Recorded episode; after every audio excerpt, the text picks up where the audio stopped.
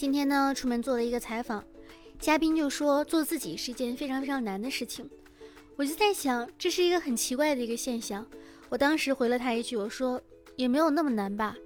然后他就开始说，因为周围人的期待，然后你身边各种各样的一个压力，导致做自己看似是一个非常简单的事情，实际上是一件非常非常难的一个事情。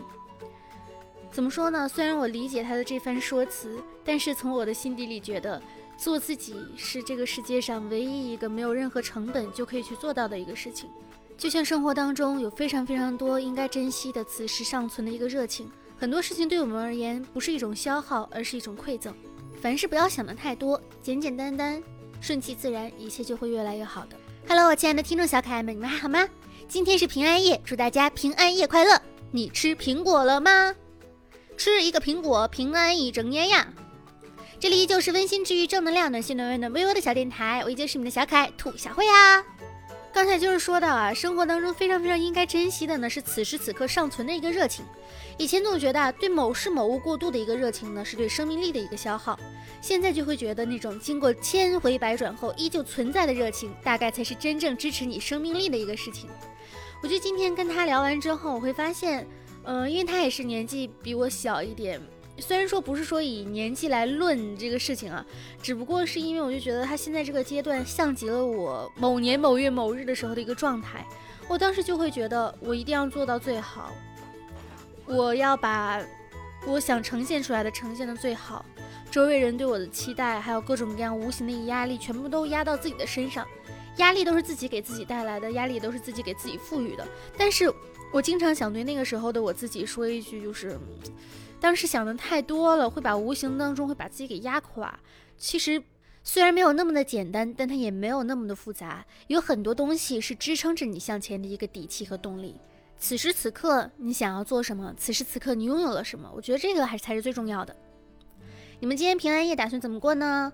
我是今天上午做完了这个采访，然后我下午给你们录电台，嘿嘿。然后晚上的时候我要出去跟朋友们玩密室，啊。坦白讲啊，密室党和剧本杀党，你们是哪一派？我是坚定不移的剧本杀党，因为我真的不爱动，我就是希望我能在那里坐着。我真的好累啊！我一共只玩过一次密室，今天晚上将会是我的第二次密室。我玩密室就是属于那种 NPC，跟别人说你干嘛你干嘛你干嘛，看到我说嗯你坐着吧，我就嗯好的。就是我的懒惰已经到达了一种境界，我往那一上就觉得啊好累，我为什么要花钱买罪受？今天晚上是因为要跟朋友们一起玩嘛，然后摇骰子，就大家还是很尊重、很充分的尊重了我的意愿，就是摇骰子玩剧本杀还是密室，一二三剧本杀，二四六密室，摇了一个六。好的，我也是一个很有游戏精神的人，既然摇到了，那就去吧。然后当时是可以选本子嘛，我就说选一个不累的，给了四个选项还是三个选项，里面我说啊这些选项我都可以，只有这个我不要玩。为他们说为什么？我说一看啊就很累，结果呢啊选了这个。他们是不是在搞我呀？哇！我现在想到今天晚上的事情，我就已经开始疲惫。最近年底就是也出现了很多很多的事情，就是最近大家关注的娱乐新闻也好，八卦吃瓜也好，就是大家会觉得哇，怎么会这样？怎么会这样？然后你就会越来越淡定，哦，这样哦，OK OK OK。其实仔细想想啊，劣迹艺人以及劣迹的公众人物对我们的影响究竟能有多大呢？他们可能会成为我们茶余饭后的谈资，但是真正能够影响到我们什么呢？啊，当然，如果你是他的粉丝，这种塌房的情况另算。真正能够影响到我们生活的是那些身边啊不回消息的朋友们，可以称之为劣迹素人。还有那种回了你消息，然后却对你恶言相向的人，你没事闲冲我发什么脾气啊？这种劣迹素人，还有影响你的心情的劣迹素人，然后甲方不给你钱的劣迹素人。我最近又在催款，我有一笔七月份的钱，甚至可能更早，因为我之前那笔钱可能是两三月份的时候他就没有开始没有给我结了，我七月份完成这项工作，到现在还没有给我结钱，我去催款，我说年底了，大家都要过年的，他说一定会结，一定会结，然后呢？虽然钱不是很多吧，只有两千多块，但是我就啊，我就好难受啊！我觉得我为什么要浪费时间做这个事情啊？就是真的好难受。而且最近年底在查查账查款嘛，我们公司也在被查账。我们的财务忧心忡忡的跟我说，咱们家的账有问题。我心里咯噔一下，我说欠税吗？他说哦，那倒不是。我就放心了一下。我说那我要赔钱吗？他说那也不是，我又放心了一下。我就想说不欠税又不用赔钱，那我们的财务严重在哪里呢？他说是这个样子的，你开过一笔发票，然后但是你的进账比你的发票少了一千块。我说啊那怎么办？他说可应该是你的甲方少给你结算了一千块。我嗯，OK。有些事情就要开始不断的学着去说服你自己。你不开心了，告诉自己，哎呀，没事没事，小事情是吧？这个世界上根本就没有非常非常非常非常非常幸福的人，只会有比较会安慰自己的人。凡事想得开，看得开，然后你才会生龙活虎每一天呀。哎，说到这里的时候，我又去给他我要去给他发个消息，大哥过年了，结算啊。好的，我回来了。大哥说他的钱也在那个项目里面，哈哈，让我不要不要担心。钱不是多少啊，就觉得这个事情有点过分了，是吧？前段时间和一个老前辈聊天，他就说：“你得快乐呀，这是件多么好玩的事情啊！你得玩起来，高兴起来，你才能把这个事情给做好。你看那些啊玩不起来、不高兴的人，他一定做不好这一行。”我就想着啊，仅适用于就是那个行业啊，就是我觉得非常的有道理，就是人一定要快乐，要开心。哎。最近也是认识了很多很多的新朋友，然后朋友们也是每天都很开心，大家经常在一起阴阳怪气。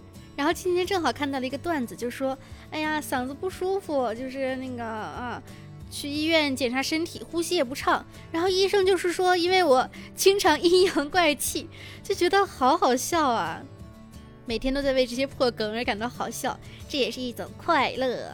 一到年底，大家就开始习惯于去发自己的年终总结。”就是，然后就会开始陷入深深的焦虑、烦躁、不安、压力就会席卷而来，觉得自己啊又成了废物的一年，日子一天一天的过，你就在床上躺着，是不是有一种大侠的感觉？人家古代大侠都是这样，就是啊，我看你世间风云万变，我一个人在这里独善其身，坐看人间呀。仔细一想，我们还是大侠呢，当代的大侠。二零二二年了耶，焦虑越来越严重。但实际上，你仔细想，我们身边值得焦虑的事情真的有那么的多吗？我之前去打九价疫苗的时候，然后因为是在一个妇幼儿童医院打的嘛，就关注了他们的公众号。现在我每天收到的消息都是“宝爸宝妈们你好，宝爸宝妈们你好”，很难想象，我每次看到这个消息的时候，心里咯噔一下啊，我的孩子怎么了？你可以不漂亮，也可以不爱打扮，可以很胖，可以很穷，可以不优秀，可以不上进，甚至可以不聪明，但是我不可以。我要做最好的人，哈哈。其实冬天是一个很美好的一个季节，它会消化掉、融化掉所有所有让你不快乐的事情。在这个冬天呢，我们每个人都会越来越开心的。而且马上就要春节了嘛，嗯，今年的春节可能还不太一样，因为北京这边就是马上要办冬奥会了，张家口什么的，就是疫情的管控也会比较的严格，可能会有很多人回不了家，没有办法回家过年。我可能就是其中的一个。其实这么多年来，就对于我们而言，好像过年的这种感觉跟小时候的也不太一样。现在也没有那么的重视，说是一定要一起回家过一个团圆年的这样的一个想法。但是，总归还是会有很多很多的遗憾吧。就是虽然说我们现在已经越来越能够和疫情和平共处了，就是跟口罩融为一体，不戴口罩也不会觉得怎么样。但是，它确确实实是改变了我们生活中很多很多很多很多的习惯。嗯，挺难受的，真的挺难受的。但是日子还是要一点一点的过嘛，就是尽可能的给自己画出来一个舒适区，在这个区域内尽可能去做一些让自己快乐和舒坦的一个事情。对，后面也有很多的节日，今天平安夜，明天圣诞节，然后之后又呃元旦呀，然后呃过年啊，情人节啊，就是一个个节日接踵而至。希望你不要感觉到孤独吧，希望大家都不要感觉到孤独。你想啊，机器人都只能支持交流电，说明什么？交流这件事情，不管是对于人还是机器，都是非常重要的。大家一定要找跟自己志同道合的小伙伴一起去过，一起去快乐。好啦，本期电台到此结束啦，希望大家天天开心，温馨治愈，正能量，暖心暖胃暖被窝。本期节目到这结束啦，我的新浪微博呢是浮夸的大哥兔小慧，浮夸的大哥兔小慧，嗯，QQ 群五二四六三一六六八，拜拜。